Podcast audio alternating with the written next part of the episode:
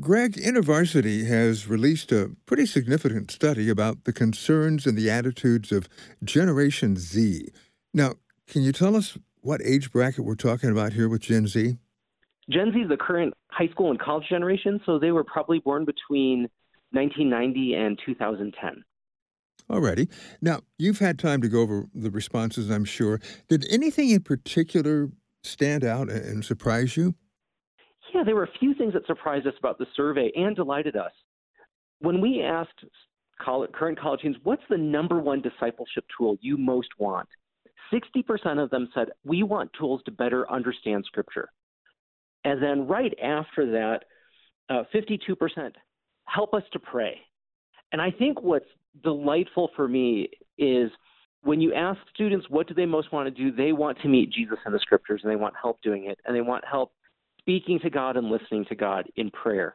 And after that, at about 47%, they said, and if you could help us think about dating and marriage, that would be great too. But their highest and greatest longing was get us in the scriptures. And for InterVarsity Christian Fellowship, that makes our hearts sing because the way we start on campus is we start Bible studies because we think the most important thing we could do with a college student is let's study the scriptures together. So that really struck us as one of the most important things to take from the survey. And the uh, the idea of uh, help us learn how to pray. How do you go about doing that? I think you help people learn to pray in two ways. Um, one of the most important relates to the first. Look at the people who prayed in Scripture. So I personally, when I meet with students, love saying, "Let's study Daniel nine and watch how Daniel prayed to God. Let's pray the Psalms together, which is the way that Jesus would have learned to pray.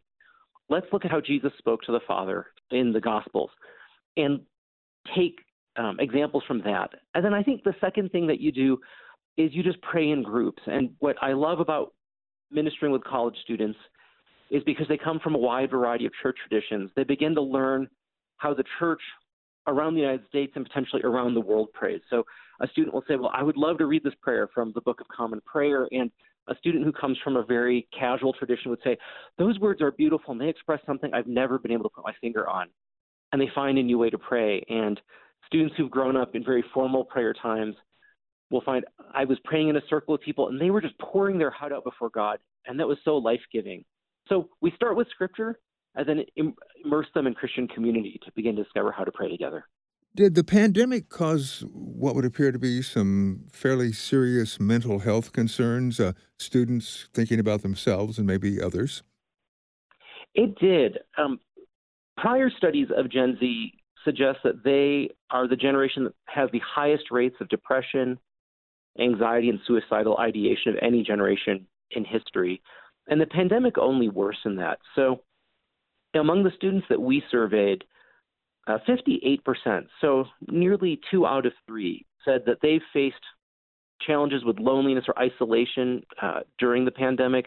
And almost half of them said that their mental health and emotional health has been negatively impacted as a result of the pandemic. And so, for a generation that was already feeling the weight of anxiety and depression and suicidal ideation, um, it was just much harder for them during the pandemic, like it was for so many of the rest of us. What would you say that uh, churches and parents need to know from this survey, particular for them? I would say three things that I would love churches and parents to know. Um, one, let me go back to the original thing I mentioned. Students are hungry to get into the scriptures, and they want to hear from the scriptures themselves. What does the Bible say?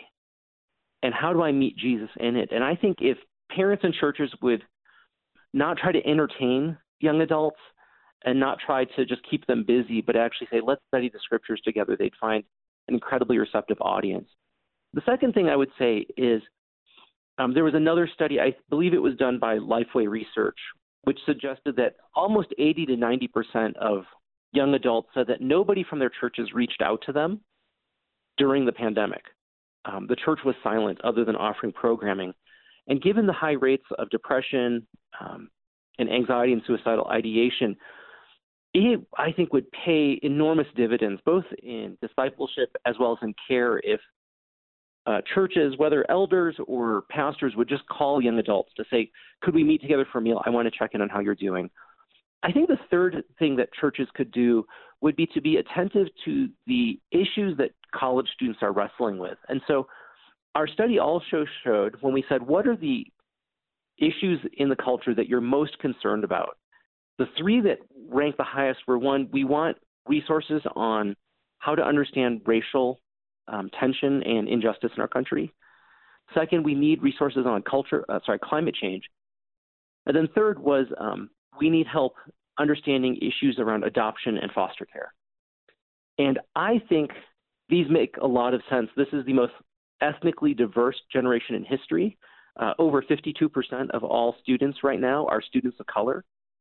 And so the issues around racial injustice are at the forefront because these aren't abstract or even political issues for them. These are issues that are facing their classmates uh, who are ethnically diverse. They're people that they know. And so it's a pastoral concern for them. How do I care for my friend? How do I care for this brother or sister in Christ who's telling me about their experience? And because 60% of them are saying we want to read scripture more, what I think they're asking is can the church help us understand what are the resources that scripture offers us to engage these issues? We've heard the polemics, we've heard the politics. We want to know what scripture says. And if churches would engage those three areas, help them study scripture, reach out to them in person, and then connect the social issues they're concerned with with the scriptures that we teach, I think college students would feel deeply cared for as well as deeply nourished by the church. For people who may not be very familiar with InterVarsity, of course, you've been around a long time, but you know, for some people this may be new. Can you give us a, an overview of what InterVarsity does? Sure. Um, InterVarsity Christian Fellowship is a ministry on college and university campuses.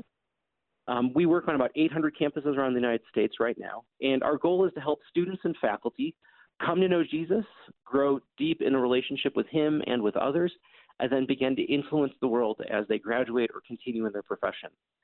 And so, uh, InterVarsity has been around for about 78 years now. And what I love is that our current student population that we're working with closely matches the demographics of the university itself. So, about 52% of our students are students of color or international students. And so, we're finding that they're wrestling with the issues that every college student is wrestling with, and they're uniquely poised to reach out to their fellow college students. Um, nothing is more compelling in evangelism, I think, on a college campus than have one of your classmates who you respect and who you see day by day say, I'm a follower of Jesus. And suddenly, for non Christians, um, everything changes and they're curious, why are you a follower of Jesus and what does that mean? And when university students say, Well, let me show you, would you be interested in joining a Bible study with me?